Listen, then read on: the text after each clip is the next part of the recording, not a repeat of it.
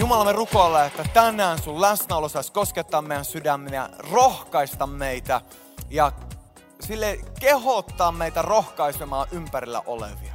Oikeasti sytytä meidän sydän palaamaan, että me ei ajatella vaan omaa itseä, vaan me ajatellaan meidän siskoa ja veliä, ketkä meidän ympärillä on. Herra, tee meistä sellainen perhe, joka rakastaa toisia syvästi, rohkaisee to- toisia äärirajoille asti. Kiitos Jumala, että sä oot ollut niin valtava hyvä meille, että lähetit poikasi Jeesuksen kuolemaa, että jokainen, joka uskoo Jeesus sinun, saisi synnit anteeksi ja ikuisen elämän. Kiitos Herra, että siunaat meitä tänään. Jeesuksen nimessä me rukoilemme. Kaikki sanomme Amen. Anna yläfemma naapurille ja sano, että mahtavaa, että just sä oot mun vieressä. Ja sitten käänny kattoon jotain naista, käänny kattoon jotain naista ja osoita vähän sormella ja sano, että sä oot Jumalan nainen. Sä oot Jumalan nainen. Mä haluaisin tänään jakaa muutaman ajatuksen sellaisella teemalla kuin yhdessä. Mä nimittäin uskon, että tämä on yksi sellainen voimakas teema, joka käy läpi koko raamatun. Ikävä kyllä kirkkohistoria, jos me luetaan, niin me nähdään, että siellä ollaan käyttäydytty monessa kohtaa todella väärin. Ollaan otettu joitakin raamatun opetuksia, joitakin asioita, mitä Paavali esimerkiksi sanoi, ja käytetty sitä sortamaan naista ja ajamaan miestä kaiken näköisiin johtajuusasemiin. Ja läpi koko historian naisen asema on aina ollut alempana kuin miehen.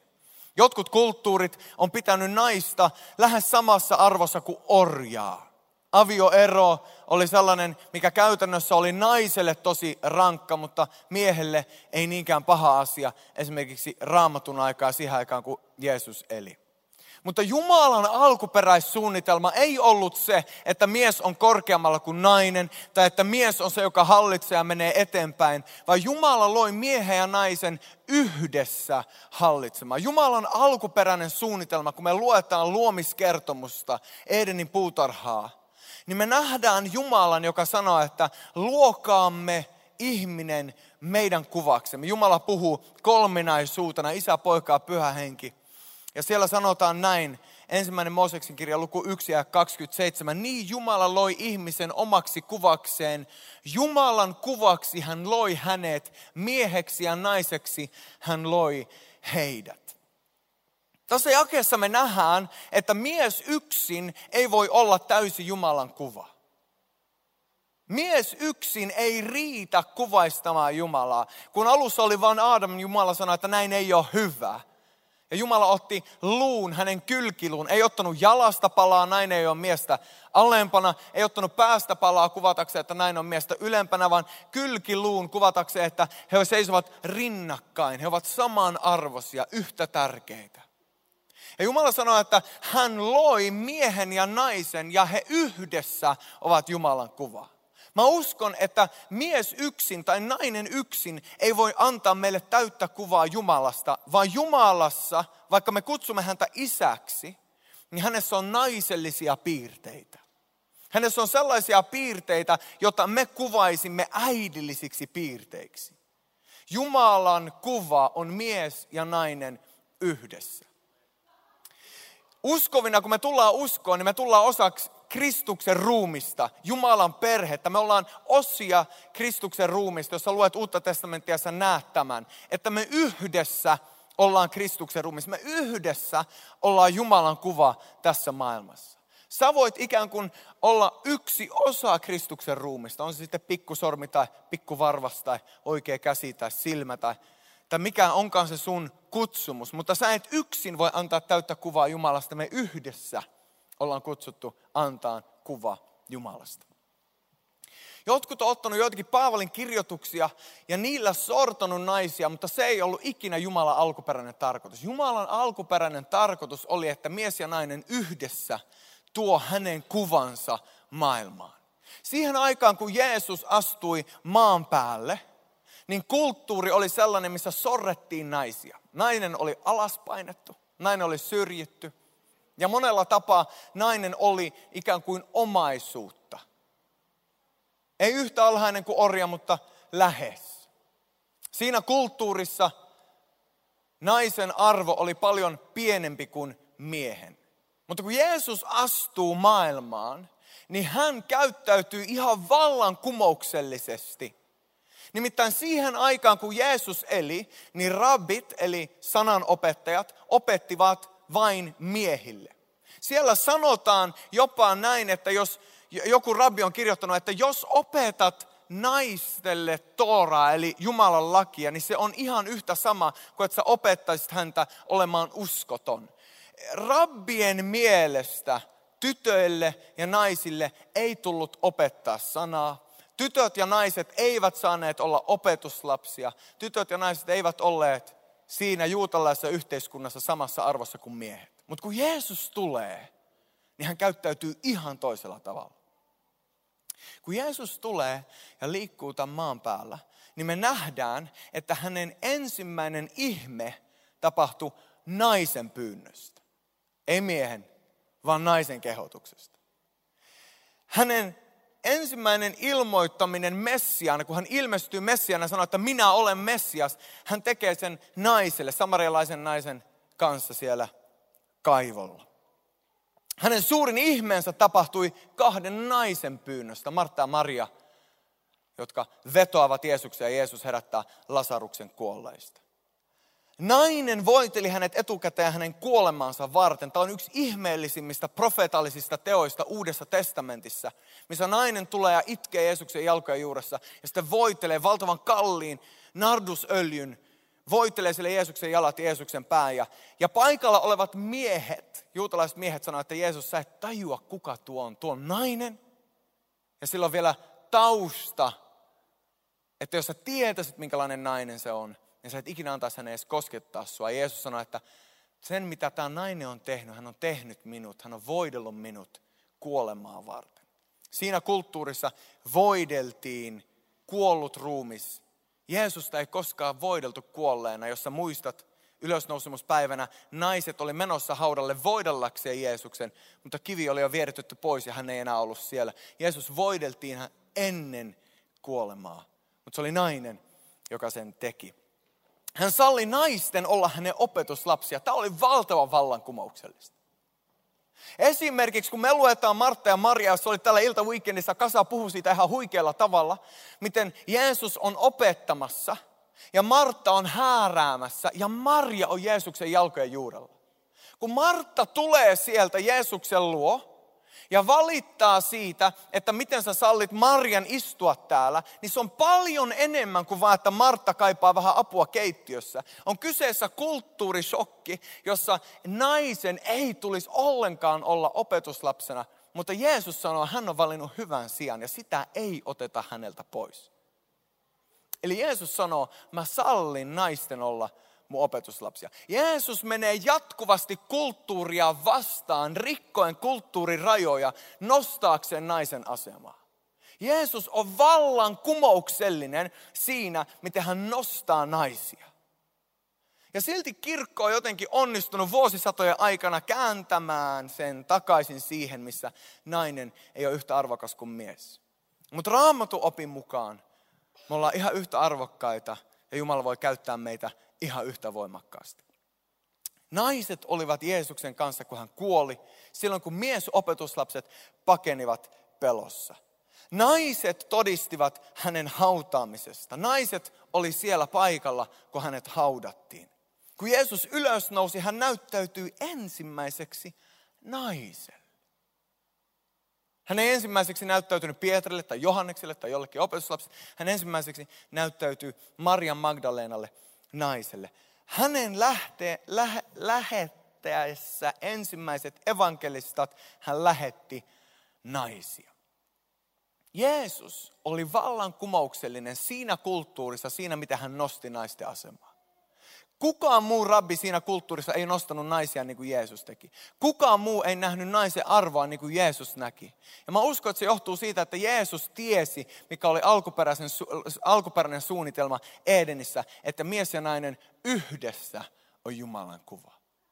Ei mies erikseen, ei nainen erikseen, vaan miehet ja naiset yhdessä. Tässä ei ole kyse vain avioliitosta, vaan tässä on kyse siitä, että me yhdessä saa olla palvelemassa Jumalaa. No entä Paavali opetus sitten? Mitä Paavali opettaa? Siellä on muutama asia, mihin meillä ei ikävä kyllä ole aikaa pureutua syvemmin tänään, koska nekin liittyy siihen kulttuurikontekstiin, missä Paavali kirjoitti. Mutta yksi jae Galattalaiskirjeestä ja luku 3 ja 28. Paavali sanoo yhden tekevää, oletko juutalainen vai kreikkalainen, orja vai vapaa, mies vai nainen, sillä Kristuksessa Jeesuksessa te olette kaikki yksi. Hän sanoo, että se, että oot sä kreikkalainen tai juutalainen tai roomalainen siinä yhteiskunnassa, esimerkiksi se, että sulla oli Rooman passi, on vähän verrattavasti siihen, kun nykyään Ruotsin passi, että tulee sellainen sika hyvä fiilis, että vitsiläinen, tämä on upeata. Ehkä ei teille, mutta härligt, underbart. Mutta Rooman valtakunnassa roomalaisuus oli sellainen tosi iso juttu. Mies, miehen asema siinä kulttuurikontekstissa oli suurempi kuin naisen, mutta Paavali sanoi, että tiedättekö, että kun te tuutte uskoon, kun tuutte Kristukseen, niin mikään näistä ei enää merkkaa, vaan teidät on kutsuttu olemaan yhtä. Teidät on kutsuttu olemaan yksi.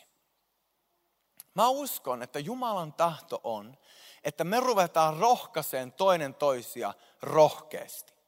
Melkeinpä sille uhka rohkea rohkeasti. Suomen kulttuurikontekstiin liittyy sellainen, missä me ollaan vähän niin kuin kateellisia toinen toiselle. Mä en tiedä, oletko huomannut sitä. Mutta jos jollain menee hyvin, niin harvemmin kukaan tulee sille, että Murtsi, tiedätkö, Tiialla menee ihan sairaan. Mä oon niin iloinen, Tiia, tiedätkö, Tiia, Tiia tekee ihan hullu hyvää duunia mediassa. Tiia saa ihan sika hyvää jälkeen aikaa. Niin kuin tosi harvoin sille kehutaan toisen selän takana. Suomen kulttuurissa, mä oon nyt asunut täällä kaksi vuotta, mä oon huomannut, että paljon enemmän kuin mitä kehutaan selän takana, niin löydetään joku juttu, että tiedätkö, että oli se yksi kerta, kun Tiiakin teki, tiedätkö, ei ollut kyllä ihan ajoissa siihen yhteen palaveriin silloin kolme viikkoa sitten, että en ole vieläkään unohtanut, että me löydetään helpommin ne jutut, mitkä on negatiivisia, ja me painetaan toisia alas. Joskus kasvotuksen, joskus selän takana. Mutta Jumalan valtakunnassa ei tulisi olla näin. Jumalan valtakunnassa, kun me ollaan tultu uskoon, me ollaan samaa perhettä, niin meillä tulisi olla sellainen identiteetti, missä me ymmärretään, että jos mä nostan jotain, ja ihan rohkeasti nostan sitä, niin mä nostan meitä. Mä en ole vaan nostamassa jotain yksilöä. Aha, taas se, taas se nuoleskelee siellä. Ei ole kyse siitä, että nuoleskellaan tai yritetään puskea, vaan kyse on uhka rohkeasta rohkaisemisesta. Mä uskon siihen ihan täysillä. Mä uskon siihen potentiaaliin, jonka Jumala on asettanut joka ikiseen teistä. Ja mä uskon, että sua ei ole kutsuttu vaan elään todeksi sun potentiaalia. Kuuntele tää. Jos sä et mitään muuta kuule tästä puheesta, sä voit vaikka snappaa tätä yhden osan tätä puhetta. Nimittäin sua ei ole kutsuttu vaan toteuttaa sun omaa potentiaalia, vaan sut on kutsuttu nostaa potentiaali toiseen toisissa. Yksi suurimpia asioita, mitä sä voit tehdä, ei ole elää todeksi sun kutsumusta, vaan olla nostamassa kutsumusta muissa. Ja mä uskon, että tämän kulttuurin takia, missä me ollaan eletty, ja myös se historian takana, mitä me kirkossa ollaan vuosisatojen aikana nähty, niin me ollaan jouduttu sellaiseen paikkaan, missä me ei rohkaista toisia niin kuin meidän tulisi rohkaista toisia vaan me ollaan jouduttu niin kuin erilleen. Mä uskon, että miehet, yksi meidän suurimpia etuoikeuksia on olla rohkaisemassa naisia. Mutta meidän kulttuurissa siitä on tullut sellainen juttu, että jos mä rohkaisen jotain naista, niin ajaa, yrittääkö se iskeä vaan, mitähän täällä on kyseessä ja miten, mitä ihmettä täällä tapahtuu. Ja pää on ihan pyörällä, eikö se ollut naimisissa, sillä on kaksi lastakin, että mitä täällä oikein tapahtuu mä uskon, että meidät on kutsuttu rohkaiseen toinen toisia rohkeasti. Sua ei ole kutsuttu täyttää vain sun kutsumusta, vaan puskeen muita löytää heidän kutsumuksensa. Adidas on huippuesimerkki tästä. Mä lupaan, tämä puhe on melkein ohi, kohta me rukoillaan. Mutta kuinka moni teistä tykkää Adidaksesta? Tässä on Adidaksen graafi viimeiset viisi vuotta. Te näette, että niiden osake meni silleen vähän niin kuin ylös ja alas. Oli tuollaista pikku nousua tuossa 2014, mutta sitten oli taas aika rankkaa laskua. Ja tuossa 2015 niillä oli yksi huonoimpia aikaa niiden osakkeessa koskaan. Mutta arvatkaa, mitä tapahtui tuon nuolen kohdalla noin suurin piirtein.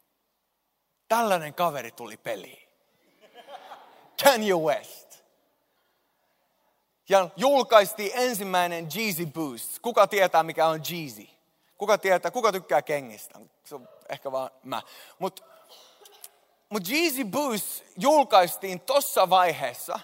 Ja vaikka niitä oli vain tosi, tosi pieni määrä. Ja, ja kun ne myytiin, niin ne myytiin tosi kalliilla. Ne oli varmaan 200 euroa per kenkä pari, kun ne myytiin. Niin kun ne meni markkinoille, niin niitä myytiin eBayssä seuraavalla viikolla tuhanteen euroa ja jopa neljään tuhanteen euroa. Ja yli siitä, koska ne, ne niin kuin herätti sellaisen buzz. Tiedättekö mikä on buzz? Sellaisen, että vitsiläinen, mun on pakko saada nuo. Mä ajan itteni velkaa, että mä saan. Ihan järjetön meininki tuli. Ja yhtäkkiä kaikki halusi Adidakset. Ja tuossa vaiheessa Adidaksen stokki lähti nousee ihan sikan. Mitä tapahtui? Löytyi oikeanlainen yhteistyö. Sellainen yhteistyö, mitä ei ehkä ajattelisi heti pinnalta, että tämä tulee luomaan jotain uutta. Mutta löytyi sellainen yhteistyö, jonka voimalla Adidas lähti ihan uudenlaiseen nousuun. Tiedätkö, että mä uskon, että Kristuksen ruumis on toiminut vuosi historia, vuosisatoja aikana vaan puolella voimin aivan liian pitkään miehet on olleet ne, jotka on eniten mikin takana. Miehet on olleet ne, jotka on menneet eteenpäin. Mutta tiedätkö, että jos katsotaan vaikka helluntai historiaa, vaikka tämän seurakunnan historiaa, niin tämän seurakunnan alkuvaiheessa naiset sai kaikkein eniten aikaa. Tässä seurakunnassa, kun tämä seurakunta alkoi, niin oli 21 jäsentä. Arvatkaa, kuinka monta niistä oli miestä. 21 jäsentä. Ketkä aloitti tämän seurakunnan. Kolme miestä. 18 naista kun tämä seurakunta alkoi, niin tämä alkoi naisvoimalla. Kun helluntai herätys levisi Suomessa, niin se levisi naisvoimalla. Ja nyt kun me muistellaan helluntai pionääriä, niin kuitenkin me muistetaan ne miehet sieltä. Oo, siellä oli kuule lähteen siellä oli Niilo Ylivaino. Ja me nostetaan ne miehet sieltä ja se on outo juttu meidän kulttuurissa, kun tosiasiassa naiset saa ihan valtavan paljon aikaa. Mutta mä uskon vielä syvemmin kuin se, että naisten tulee nousta, niin mä uskon siihen, että meidän tulee nousta yhdessä. Et silloin kun me löydetään sellainen uudenlainen yhteistyö, niin meille voisi tapahtua se, mikä Adidakselle tapahtui. Että kun me tajutaan, että me ei olla tekemässä tätä naiset tuolla ja miehet tuolla, vaan me tehdään tämä voimakkaasti yhdessä. Rohkasten, silleen uhka rohkeasti. Silleen rohkasten, silleen niin kuin yli sen, mikä on luonnollista rohkaisua. Silleen, niin kuin, että tuntuu ihan, että tuo on varmaan ruotsalainen, kun se on noin positiivinen. Että nyt menee, nyt menee niin kuin yli jo. Niin, niin silloin ruvetaan pääsemään siihen, mihin mä uskon, että Jumala on meidät kutsunut. Tessalonikalaiskirjassa Paavali kirjoittaa näin, rohkaiskaa ja vahvistakaa siis toinen toisianne, ja niinhän te teettekin. Mä toivon, että on totta susta. Jos mä sanoisin tämän sulle tänään, että rohkaise meri toinen toisiaan. Ja niinhän sä teetkin. Jos mä kääntyisin sun puoleen Anne, että rohkaise toinen toisia, niinhän sä teetkin. Mä, mä kääntyisin ja sanoisin, että Inka, rohkaise toinen toisia, niinhän sä teetkin jo. JP, rohkaise ja vahvista sun ympärillä olevia, niinhän sä jo teetkin. Niin tulisiko sulle sellainen fiilis, että joo, todellakin, niin mä jo teenkin. Mä vaan jatkan sitä, mitä, mitä mä jo teen. Se on hyvä, että sä rohkaiset mua jatkaan sillä tiellä, millä mä jo oon. Vai tulisiko sellainen pieni niin kuin kipinä tuonne sydämeen, että ai niin kuin mä jo teinkin, no niinhän mä tietysti, kyllähän, joo, joo, joo, joo. Sisimmässä tietää, että ei sinne päinkään on puukottanut pahasti selkää viime aikoina, mutta kyllä mä jatkan, kyllä mä jatkan. Onko se totta susta jo? Jos se ei ole vielä totta susta, niin sä voit tänä iltana tehdä päätöksen, että tästä illasta eteenpäin mä haluan, mä haluan elää, alkaa elää niin, että se on totta musta. Että mä rohkaisen ja että mä vahvistan toinen toisen. Että mä rakennan toinen toisen että mä en revi niitä alas. Jotkut uskovat ajattelee, että mun tehtävä on olla se, se Jumalan kirves, jolla hän leikkaa ne oksat, jotka ei kanna hedelmää. Emilia, sinä, minä leikkaan sinut tänään. Jeesuksen vertauskuvassa ei ikinä mainita, että meidän, meidän ihmisinä pitäisi olla se isä leikkaa leikkaa. Meidän tulee olla pyhän hengen edessä ja leikata. Uskovina meidän on kutsuttu toinen toiselle rohkaisee ja vahvistaa. Ei leikkaa ja kuristaa ja tappamaan. Se on se toinen tiimi, se vihollisen tiimi. Ne on ne ruotsalaiset, jotka tekee Ei kyllä, no en mä meinaa siihen. Mutta tiedät, että sut on kutsuttu rohkaisen, sut on kutsuttu vahvistaa, ja niinhän sä teetkin. Hebrealaiskirjan kirjoittaa sanoa vielä näin, tämä on viimeinen jae, 3.13. Rohkaiskaa toinen toisianne joka päivä, sano joka päivä. Joka päivä. Tiedätkö, että ei ole, vaan, ei ole tarpeeksi, että sä kuulet rohkaisua niin kuin kerran kuukaudessa. Että joo, ihan hyvin tehty. Mä oon huomannut itse asiassa, että joille, joitakin ärsyttää se, että mä niin kuin rohkaisen niin kuin liikaa. Mä oon huomannut sen. Ja se on osa mun persoonaa, että, että mä niin kuin sanon ehkä välillä niin kuin ylikin, että ihan sairaan hienoa. Vitsillä niin mä tykkään. Mutta mä mieluummin niin kuin rohkaisen vähän niin kuin yli, kuin en rohkaise ollenkaan. Mä kiitän mieluummin vähän niin kuin liikaa, kuin jätän kiittämättä. Ja mä tiedän, että joskus mä jätän kiittämättä, kun ei aina muista kaikkea. Mutta mä haluan ainakin yrittää parhaani, että mä rohkaisen joka päivä.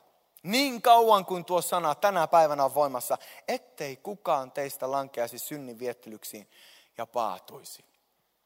Tiedätkö, että mä uskon, että kun me miehet ja naiset lähtää yhdessä rohkaiseen toinen toisia voimakkaasti. Ei vaan silloin, kun sä oot vähän ihastunut johonkin, niin sit sä rohkaiset, että joo, että ihan hyvin sä soitit tänään. Että, että, tota. Mutta sä voit rohkaista ilman, että sä oot ihastunut, tai ilman, että sä haluat mennä kaffille ensi viikolla. Sä voit rohkaista. Ja siihen meidät on kutsuttu. Ja mä uskon, että jos me onnistutaan luomaan sellainen kulttuuri, ei sen takia, että me yritetään vaan olla luomassa kulttuuria, vaikkakin me halutaan rohkaisun kulttuuri myös. Mutta me rohkaistaan siksi, kun sana kehottaa siihen. Niin mä uskon, että me tullaan huomaamaan, että me nähdään meidän kaverien löytävän niiden kutsumus. Kuinka moni teistä haluaisi, että sun kaveri löytää hänen kutsumuksensa? Kuinka moni teistä toivoo, että sun ympärillä istuva, tällä hetkellä sun edessä, takana, sun vierellä istuva, saisi elää Jumalan tahdossa heidän elämään varten. Saisi elää rohkeasti heidän elämään. Jokainen meistä toivoo sitä. Mä uskon, että sä voit olla osa sen toteutumista, jos sä rohkaiset sun ympärillä olevia. Joten murretaan se myytti, että naiset voi vain tiettyyn pisteeseen asti. Mä ajattelin tänään, että mä olisin puhunut Deborasta ja me oltaisiin katsottu Deboran storia vanhasta testamentista. Se oli naisprofeetta, joka nousi äidiksi Israelissa. Ja mä uskon, että tässä salissa on monia naisia, jotka on kutsuttu profetaalisiin tehtäviin, olemaan äitejä tässä sukupolvessa, tässä ajassa. Mä uskon, että Jumala haluaa tänään ja ensi viikon lauantaina sytyttää erityisesti naisia ihan uuteen liekkiä, ihan syvemmällä tavalla kuin ennen. Ja sytyttää meitä miehiä rohkaisemaan niitä naisia, ketä meidän ympärillä on. Tulisitteko bändin lavalle ja kohta ylistetään Jumalaa yhdessä. Jos sä jaksat, niin siinä missä oot, niin nousitko seisomaan, rukoillaan ja pyydetään Jumalan seunausta. Sulje vaikka silmäsi ihan hetkeksi aikaa rukoillaan. Rakas Jeesus, kiitos siitä, että sinä kuolit meidän puolesta. Jeesus, kiitos siitä, että sä elit täydellisen elämän ja näytit meille sun esimerkillä. Nostamalla naisia ympärillä sä näytit naisen arvon. Vapauttamalla naisia tehtävään sä näytit, että nainen pystyy siihen yhtä lailla kuin mieskin. Ja Jumala, me rukoilla, että tänään, Herra, antaisit meille sellaisen rohkean rohkaisemisen hengen, rohkean rohkaisemisen asenteen.